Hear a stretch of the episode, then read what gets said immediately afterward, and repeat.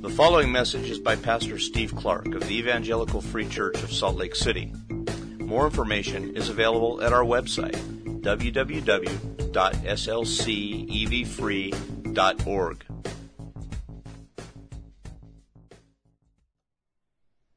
Father, Son, and Spirit,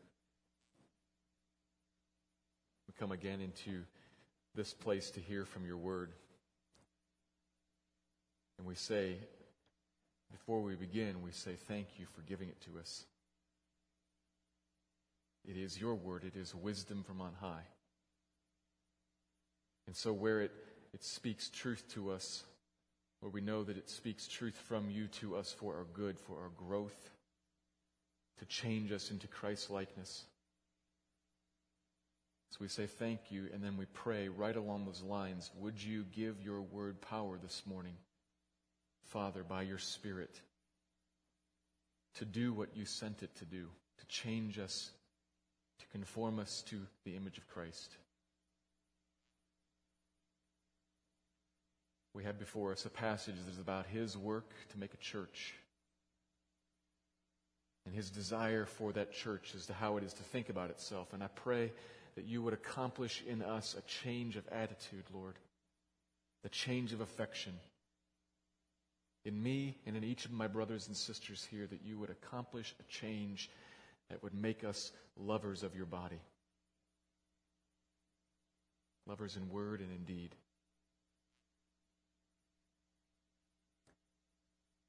For that to happen, though, Lord, you must grip us with the passion, the passion what it is that Christ did to make this people, this new covenant community. He must grip us with that. That is how we are changed. And so, Lord, would you accomplish that this morning on the way to changing our attitudes about the church? We need you for that. I have weak words, but you are omnipotent and your word is powerful. So we will traffic in human words this morning, Lord, but would you speak spiritual words through them, around them, and in them, that we would hear the truth and be gripped by it and changed? I am aware of my inadequacies. We are aware of our weaknesses, and so we ask you to overcome them, to transform them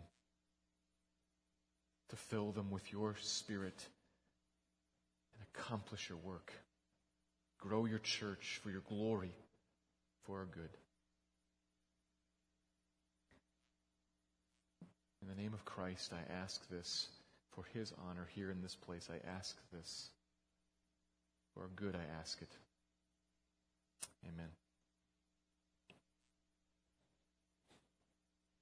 We give our attention this morning to the last half of 1 Corinthians chapter 11, which contains some of the most familiar verses in the entire New Testament. This passage contains the paragraph that we, and I think probably most churches around the world, use as we celebrate the, the Lord's Supper, communion. So, in a sense, we've been addressing this passage every month for our whole lives. So, what else can there be to say about it? Don't, don't we know this passage? And in a sense, we do. I mean, you kind of know what this is about, essentially. But unfortunately, we most commonly hear the particular paragraph that contains what are called the words of institution. This is my body, this is the cup of the covenant. We, the words of institution. We, we usually hear that paragraph taken out of the larger context in which Paul wrote it. And unfortunately, what that means is that we often miss the point. We often miss the, the main reason by which he gave us these words and what it is that he means for us to hear and how it is that he means for us to respond to it. I myself, as I studied this passage, the whole passage, this week, realized that for a long time I've been misunderstanding something. And, and therefore, slightly misemphasizing, giving a, a bit of weight where it doesn't belong as I think about and even monthly talk about these words of institution. something that, that we need to learn here from the whole context as we think about approaching communion next week. We had discussed moving communion to this week to make it match up with this passage, but as we were discussing that, the suggestion was made that we keep communion next week so as to give ourselves a whole week to do what we usually only have 30 seconds to do. Passage will exhort us, as we'll see, to examine ourselves, to, to consider, to think, and we usually have about that long to do it before the cup's coming down the aisle. Well, now we're, we're going to have a week to think about what this passage wants you, Christian, to examine yourself over. We'll come to that. Let me read the whole text. This is chapter 11, verses 17 to the end of the chapter. At the beginning of the chapter, Paul launched into the, the subject of, of general worship gatherings and subjects related to that, and so he's, he's still on that topic.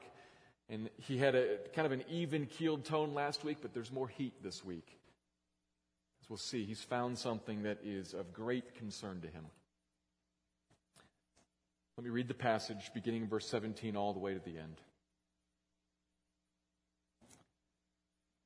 But in the following instructions, I do not commend you. Because when you come together, it is not for the better, but for the worse. For in the first place, when you come together as a church, I hear that there are divisions among you. And I believe it in part, for there must be factions among you in order that those who are genuine among you may be recognized. When you come together, it is not the Lord's Supper that you eat. For in eating, each one goes ahead with his own meal. One goes hungry, another gets drunk. What? Do you not have houses to eat and drink in? Or do you despise the church of God and humiliate those who have nothing? What shall I say? Shall I commend you in this? No, I will not. For I received from the Lord what I also delivered to you that the Lord Jesus, on the night when he was betrayed, took bread, and when he had given thanks, he broke it and said, This is my body, which is for you. Do this in remembrance of me. In the same way, also, he took the cup after supper, saying, This cup is the new covenant in my blood. Do this as often as you drink it in remembrance of me. For as often as you eat this bread and drink the cup, you proclaim the Lord's death until he comes. Whoever, therefore, eats the bread or drinks the cup of the Lord in an unworthy manner will be guilty of profaning the body and blood of the Lord.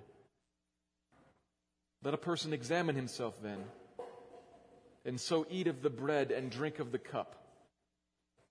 For anyone who eats and drinks without discerning the body eats and drinks judgment on himself. That is why many of you are weak and ill, and some have died. But if we judged ourselves truly, we would not be judged. When we are judged by the Lord, we are disciplined so that we may not be condemned along with the world. So then, my brothers, when you come together to eat, wait for one another. If anyone is hungry, let him eat at home, so that when you come together, it will not be for judgment. About the other things, I will give directions when I come. 1 Corinthians 11. He begins very clearly by saying he has nothing positive to say here. He has nothing to commend them over.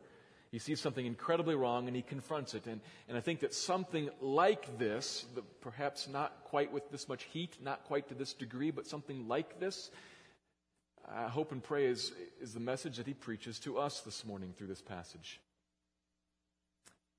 He's found something here. Let's work towards it by understanding how the passage is built. Notice the bookends. There's something that sandwiches this passage together. In the beginning, when you come together, verse 17, and again in 18, coming together as a church, and in 20, when you come together, that's the beginning. And then the, the back end, verse 33. So then, my brothers, or brothers and sisters, when you come together to eat, and in 34. So when you come together, what's the context? One of them coming together. Specifically, coming together to eat, not a picnic or a potluck or something like that. They're eating a a worship meal. They are coming together to eat the Lord's Supper, which is different in their practice in a couple of important ways from what we think about. Our practice is once a month we tack on a little bit, you know, 10 minutes of cracker and juice on the end of a worship service. Very different back then. Back in that time, religions, almost universally, religions worshiped their god or gods or goddesses by means of, of a meal. An, an, honorary, celebratory, Thanksgiving sort of meal. We, we, saw this a little bit when we saw why it was that they were that the church was prohibited from eating the sacrifice meat in the temple, because when you go and do that in the temple, you're participating in worship of that God in the temple. A meal in honor to, gathered together with all the people who follow that particular God to honor and worship and say thanks and, and to fellowship with the group. That was worship. And Christians did the same, celebrating the Lord's Supper as opposed to that God's supper or that goddess's supper. It's the Lord's. They would come together and they would eat that, and often it was in conjunction with a full meal. A, a part of it was, was some, had some particular ceremony to it, but there was a whole meal, a whole evening, really, which was rooted, of course, in the Passover meal, which is where the Lord's Supper came from, which was also a full meal in celebration of what God had done and worship of Him. They would meet in people's homes, and as you can imagine, logically, they would meet in the homes of people who were wealthy and had large enough homes to accommodate a large number of people. But an important point homes then were not usually large enough to gather the whole church in the dining room. Maybe 10, give or take. And then 30, 40, 50 could sit outside in the, in the entryway or in, in the patio. People would gather together, they would eat, they would celebrate, they would worship, maybe mix in some, some teaching, mix in some praying. That was church. Though they didn't call it going to church, they, they were the church, and they gathered together to eat in honor of the Lord. Their worship service. And this has all gone terribly wrong in Corinth. They are, it's a good thing. They are still meeting together to do this, and in the presence of, of the Corinthian environment, that, that's a positive, but how they're doing it, he has nothing positive to say. There are divisions among them, verse 18, factions, 19, which are necessary. They must be. What, what does that mean? How can a faction be a necessary thing? Well, he goes on to explain that those who are genuine may be recognized. How this works God, who works good from all things, even things that are wrong, God is using a situation where a faction or division develops. What commonly happens, some sort of issue arises, some sort of, of tension, and as instigators, people pour venom into it, something reveals itself about people.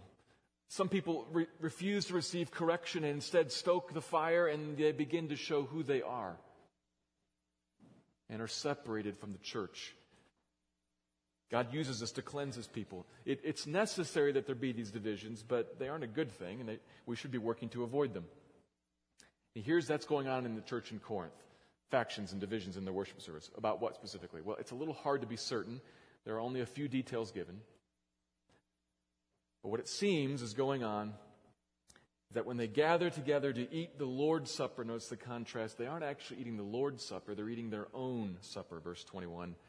Some get together and go hungry, and some get together and get drunk. Which is not an indictment of drunkenness. The contrast is with hunger. Some gather together and have nothing, some have plenty, in fact, too much. There's a contrast here between the haves and the have nots in the church. If you combine this with what he says in 33 and 34, it seems that some people, probably some wealthy people, brought extra food along, kept it to themselves, ate in abundance, and kept outside some, probably some lower class people, and kept away from them all of the bounty. It's probably what's going on. Not completely clear. Paul, though, does indict them for humiliating those who have nothing. Whatever the issue is, it's creating a division in the church, and Paul's aghast.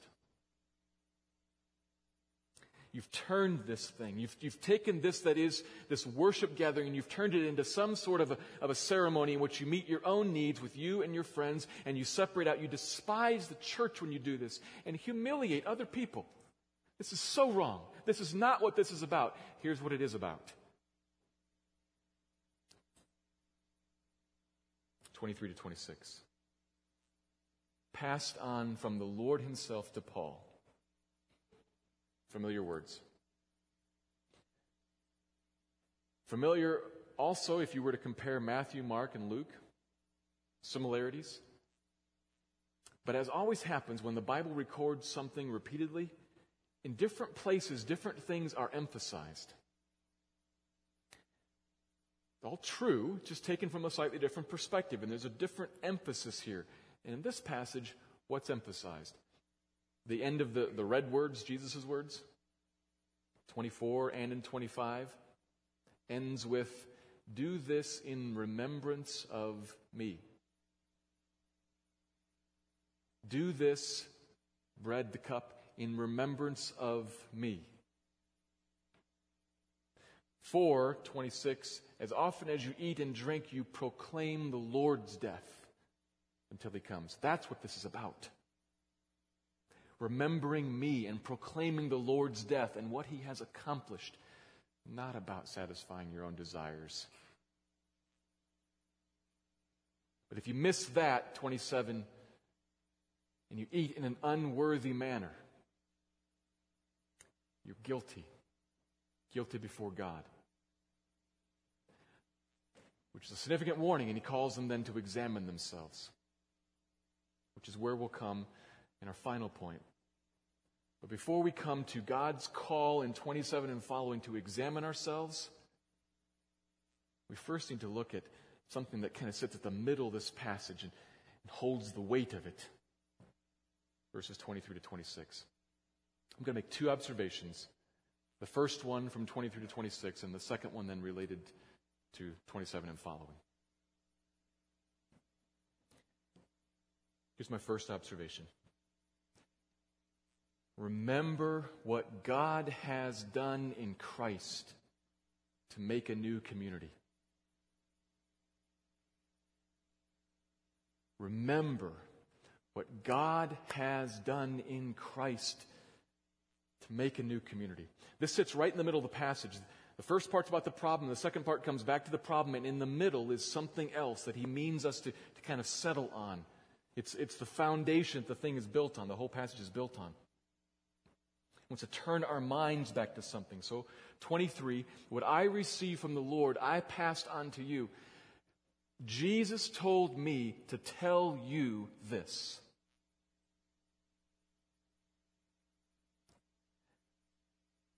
On the night that he was betrayed. Do you remember that night? This whole thing is, a, is a, supposed to be a living illustration Put yourself there. On the night that he was betrayed, that night, it was the night of, of the annual Passover meal that itself was a night of remembrance. Where every male in Israel gathered together to turn their minds back to what God had done on that first Passover, delivering them. He had called his people to shed the blood of a lamb, cover their doorposts in it, and then his angel of judging would pass over them and not strike them. This lamb that would die in their place. They celebrated that in, in a very particular a ceremony, a meal that had so much meaning laced into it. And on that night of remembrance, Jesus led this meal. He gathered his disciples together, his church in seed form. And he started by wrapping a towel around himself and washing their feet. It's not in the text, but it's in the night. You need to remember that because it sets up the whole thing. He becomes their servant. This is the one who shortly before had raised Lazarus from the dead. Who had ridden into the city to shouts of acclaim about the, the king. He wraps a towel around his feet and wash, around their waist and washes their feet, their servant, showing them, the text says in John, the full extent of his love for them all the way to the end. Foreshadowing the washing that he's going to touch on with the bread and the cup. Do you remember that night? Takes bread. This bread broken is my body. What? So that, that's a change. This bread broken, that's normal. That, did that every year for their whole lives. This bread broken is my body. He should have said, is the bread of affliction. Calling their minds back to the Exodus when the people ate the bread of affliction, reminding them of the hardship they endured under the Egyptians, but how God brought them out in power, saving and delivering. This is the bread of affliction. This is my body. The one that will bear affliction for you. In the plural, for you. This is the surprise moment in, in this evening of this meal. This is my body right here that will take on itself what should be on you. What you've suffered under the affliction, I will bear it for you in your place.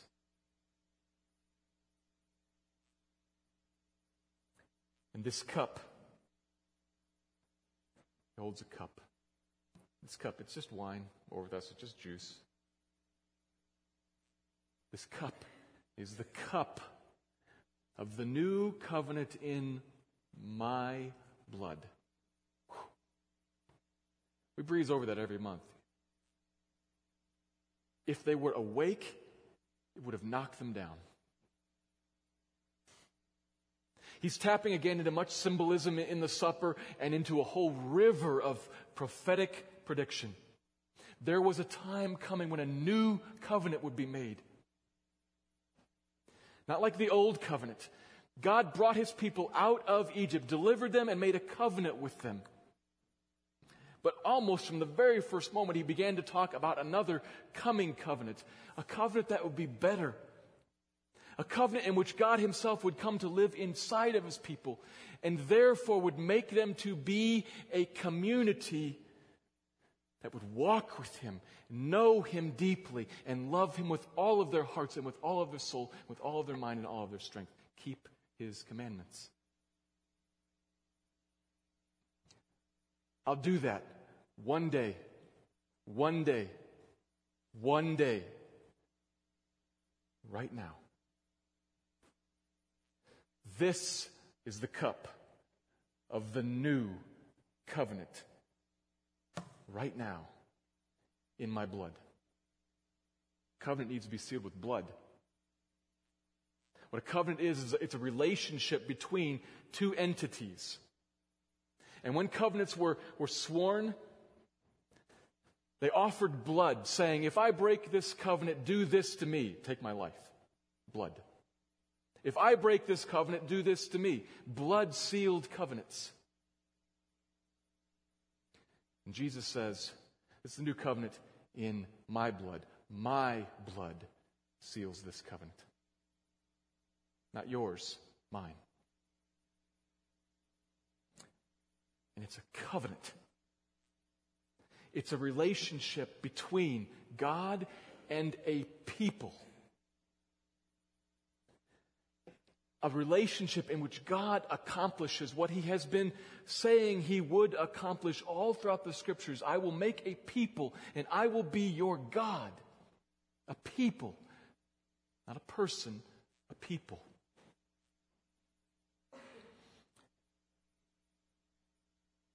He holds out to them bread and breaks it. I take your affliction. He holds out to them a cup of blood, so to speak. I seal a covenant with you. And we eat a meal together, showing that we are at peace. Don't ever forget this night. Remember me. Remember me. As often as you eat this and drink this, you proclaim this good news, the death of the Lord that makes a covenant and takes our affliction.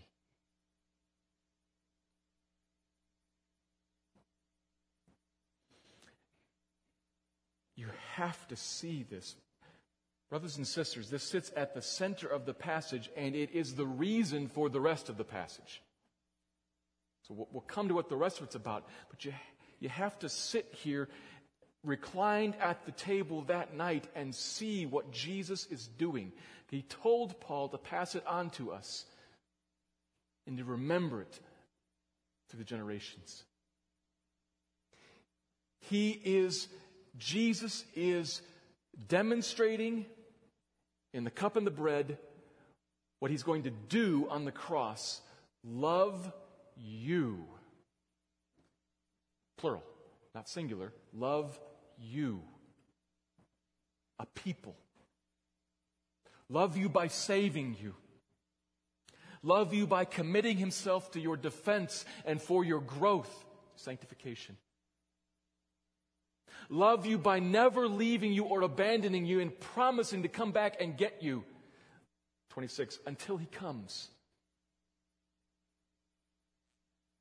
This is a statement about the work of God for you. That is His love for you.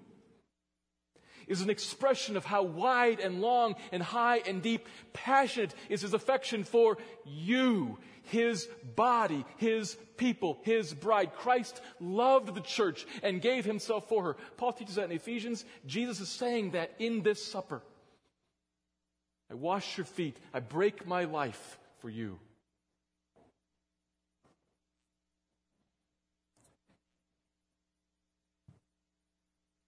We have to see the for you piece because we are, we are accustomed to making the cross something individualistic. Follow what I'm saying there. We are accustomed to making the cross about him and me, which of course it is. Of course it is. You can't save a people without saving individuals. Of course, it's about him and you. But this is a banquet, not a dinner date for two. It's a banquet. It's a people. It's all in the plural. In, the Bible, God's plan is a group plan. From the very beginning, He intended to create an earth and to have it filled with a people. Be fruitful and multiply and fill the earth. A people in this place to bring God glory. He didn't accomplish that in the old covenant. He couldn't because of what we were. But he accomplished it in the new, reversing what has been wrecked by the fall. People, think, think about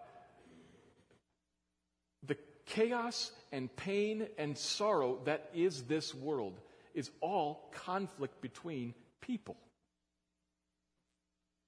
Some of it conflict with nature, I suppose, but the vast majority conflict between people. Never what God intended. God intended the place, this place be filled with a people who were all in union with each other and in harmony with Him and reflected back to Him and to each other how good He was all broken at the fall. It's all wrecked. And in every single one of us is a yearning for community, for people, for oneness, for, for love. And it's not there and it can't be found. Except in what God's doing in this people in the new covenant. He created the church to be this he is committed to working it into us. He loves us in our failings in it. but he is about, the gospel is about making covenant with a people. A covenant.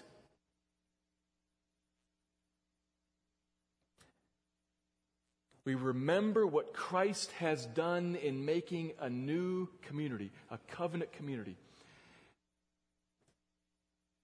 And to reject that is to say something like one man speaking to another, I want to be friends with you. I really enjoy you. I want to come over and watch the game and hang out, but I can't stand your wife. Can you get rid of her before I come over? it's going to be a problem. One woman calls up another and says, Hey, you want to come over from, for coffee on Saturday afternoon? I would, but frankly, I find your kids really annoying. Can you get something else for them to do? Then I'll come over. It's going to be a problem. If the parent actually likes the kids herself, if the husband actually likes the wife himself, and this one does. Not all do. This one does. We're dealing with the bridegroom who voluntarily broke himself for us, who voluntarily laid down his life for us, is passionate about his bride. And a great big problem arises when we attempt to say, I want to worship you, I want to walk with you, I want to be tight with you, and if you can get rid of all of them, that would help. Oh, you don't want to get rid of all of them. You love them with a, oh, I'm sorry. See the awkwardness of that?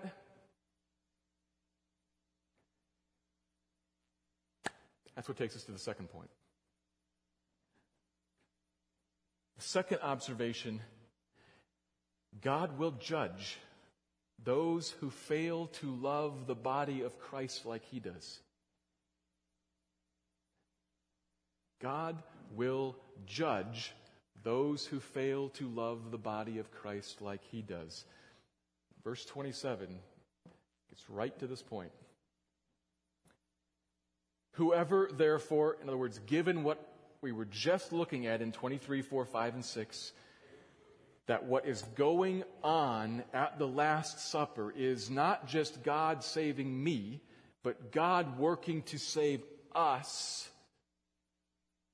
God laying down his life, shedding blood to make covenant with a people. Given that, therefore, whoever attempts to worship, eat this bread and this cup in an unworthy manner is guilty My version says guilty of profaning. It literally is just guilty of the body and the blood. Guilty as if you are the one who shed the blood and broke the body. Which is serious. That should sober us and make us think about something. We're, we're attempting to worship, and what we find here is that actually we're offending. It's underlined in 29 that says a very similar thing. Anyone who eats and drinks, worships, without discerning the body, eats and drinks judgment on himself. That's what the text says. So, judgment from God is on the table here. It would behoove us to figure out what it is that makes him go there. 27 and 29 help us. Eating in an unworthy manner in 27 the parallel of 29 helps clarify that. Anyone who eats without discerning the body, without thoughtful, careful regard for the good of, the context would require, for the good of the body. Anyone who eats without careful, thoughtful regard doesn't discern eats without careful, thoughtful regard for the good of the body invites judgment. I mentioned that there was something that I misunderstood. This is the point I misunderstood. What Paul's talking about here and what Paul means then when he says in verse 28, right between these two verses, let a person examine himself then, he is not talking about, as, as I've often thought and have presented it, sit and think as the cup's coming down the road, sit and think about your last week and any possible sin in your life. Now, of course, we should think about our sin and, and deal with God in all of our sin. That's not the focus, though. This context is about sit and think about you and the body. That's the unworthy eating. I'm attempting to come near to you while at odds with them. I'm attempting to come near and honor you and worship you while disregarding, not giving careful thought to the good of this entity that you love. That's the uneating in a worthy manner. Despising the church, humiliating it. If you, a worshiper of God in the church, do not love the body of Christ like he does, God will judge you. That's what the text says. Judge in a variety of ways. And I could hasten, for those who are uncomfortable, I could hasten to point out verse 32 talks about judgment as discipline. That's a word maybe as Christians we're a little more comfortable with. But there's, there's a play on words going on here in the original. There are several different words that are all related and indicate this kind of f- flow of progression. If you put, if I were to kind of level them all out, it'd say, judge yourself so that God won't judge you and maybe even take you to the place where as he judges the rest of the world. They're all kind of related words. But the nuances matter. Judge. Maybe discipline helps.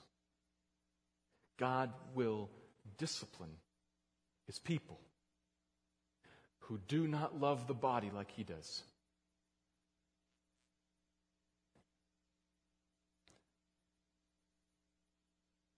What's the point then? Not to get hung up on what the discipline would look like and, and how I would know if it happens. Uh, he's informing them that it can be very severe. Some of them are sick, some of them even dying in Corinth. God is, is quite upset with their extreme problem. But the point is not to get hung up on the judgment. The point is, in 28 and 31, let a person examine himself then, 31. If we judge ourselves truly, we would not be judged. The point is, see that God is concerned about this, take a step back, give some thought to it, and change course yourself. Examine yourself. So I simply put it to you be open with God and ask Him Is there anything that you would put your finger on in my life, God, as to how I regard the body? Another way of putting it do you love the body like He does?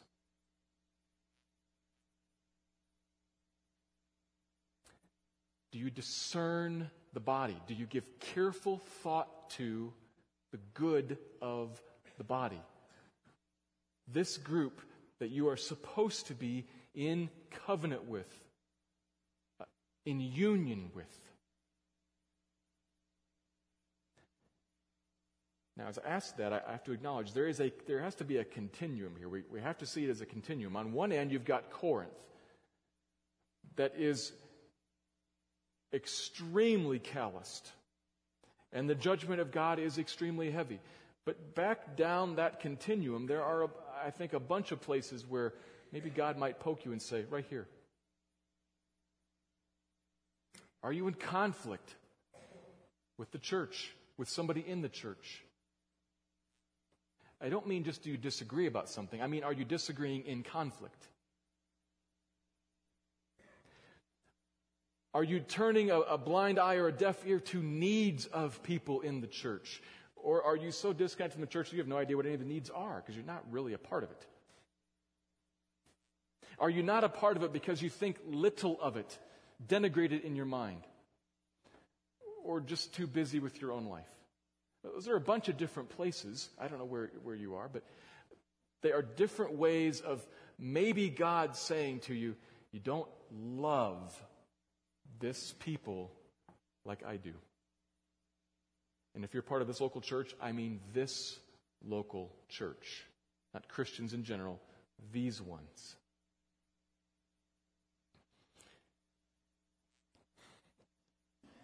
I think, brothers and sisters, I think that this is an, an area that we need to grow in.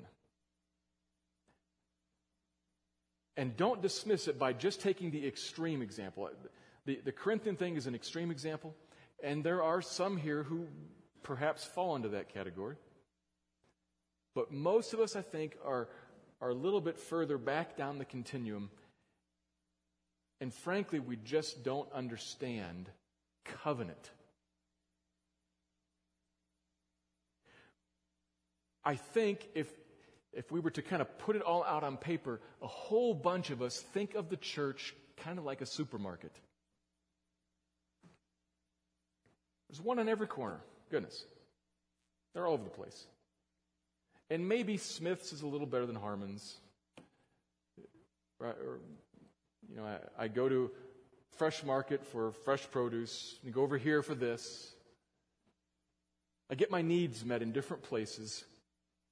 And yes, sometimes I'm not quick enough and I get roped into something and I end up teaching a class somewhere.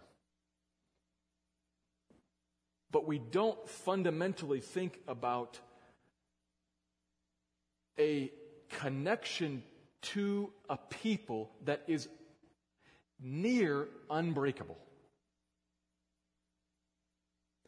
Think of how different it would be if you thought of the church as my primary commitment in all of life, such that I don't even consider jobs in Phoenix because I don't live in Phoenix.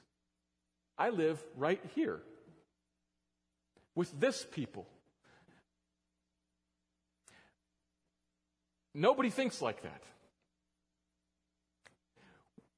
Why? I want to tread carefully here because I think there can be good, God honoring reasons to take a job transfer. But most of the time we think about this is because priority one is career. What would be good for me and my family? And I got a great opportunity in Dallas. There's churches in Dallas, I'll find one. That has nothing to do with covenant. A, a people that are connected to each other. Now, uh, Careful, careful, careful. There could be good reasons to move to Dallas, okay? I don't know any, but none came to mind right away, but there, there could be. Covenant. The idea that this people is the place that gets your best time, your best resources, the place that's on your heart first. That you, you live, you move throughout the week living, thinking about this people. It doesn't just like occur to you Saturday night, oh yeah, we got church tomorrow. You, you're living in the church. 24 7. And maybe, oh yeah, we're going to gather together in that building tomorrow. But the church is your people. We are, we are really a long way from that. That would have been inescapable to the people gathered in the upper room that night. We are the us, would have been readily apparent to them. Helped by the fact that outside of this room, everybody disagrees. Helped by that fact, for sure.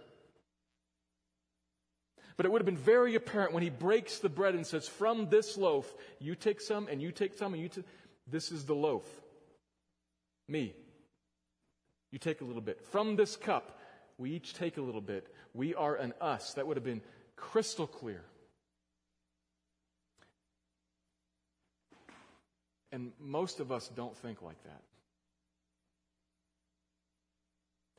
And so we find that people go sick in the church for months and nobody contacts them unless some particular person often the expectation is somebody who's paid to do this kind of rallies the troops and then goes. That's not how people who are committed to each other act. If you're in a family, you, you know if your parent, if your brother, your sister, your husband, you, you know if they're sick and they need help and you just do it because you live with them.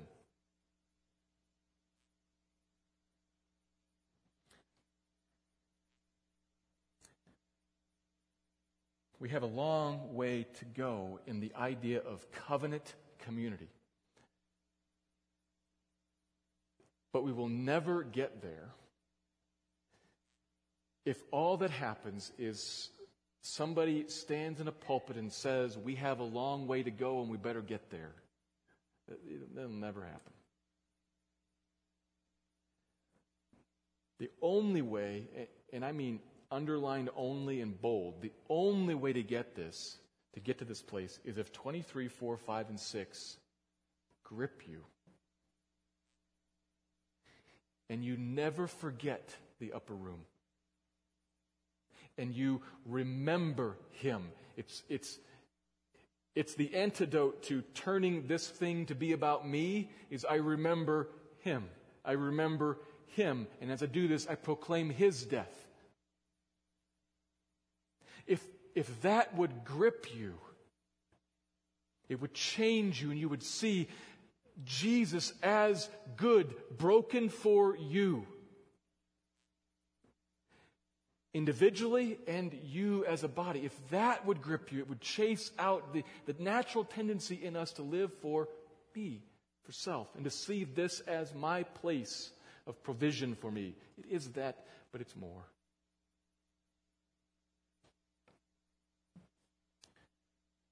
That has to grip us because he expects us and requires us to come to the place of loving the church as he does.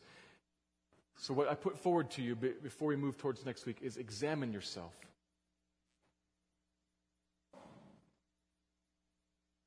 Examine your heart attitude in regards to the church. Do you love this body like Jesus does? Are you committed to it like He is? Are you discerning it? Are you thinking through carefully what does this body need? And let me say, I am I mean this church body. One thing that our church in particular has to underline is that I'm not talking about Intermountain Christian School. I'm talking about the church. The school is a part of it, the school is not the church I'm talking about the church. I like the school, not against the school. I'm talking about the church. This body, right here. So examine yourself.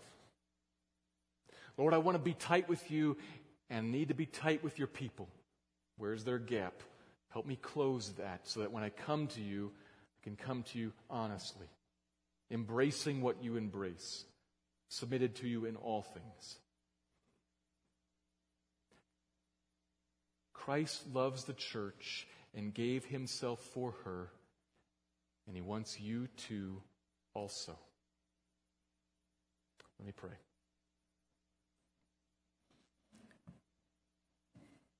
Lord, would you grow in us love for your people? really a submission of our lives to you and the people that you have made. To help us with that. It, is, it does not come naturally to us. Lord, open our eyes to the places where there is a gap between what we should be and what we are. And then graciously help us to close it by, by giving us an affection for you that is far superior to the affection we have for ourselves. Help us with that, Lord. We need help. To make us to be a church pleasing to you, a display of what community is supposed to be like. Community created by your Spirit that the world hungers and thirsts for but cannot make in its own power. Make it in us for our good, but for your glory here in this place. among this people. That's what I pray, and I pray in Christ's name. Amen.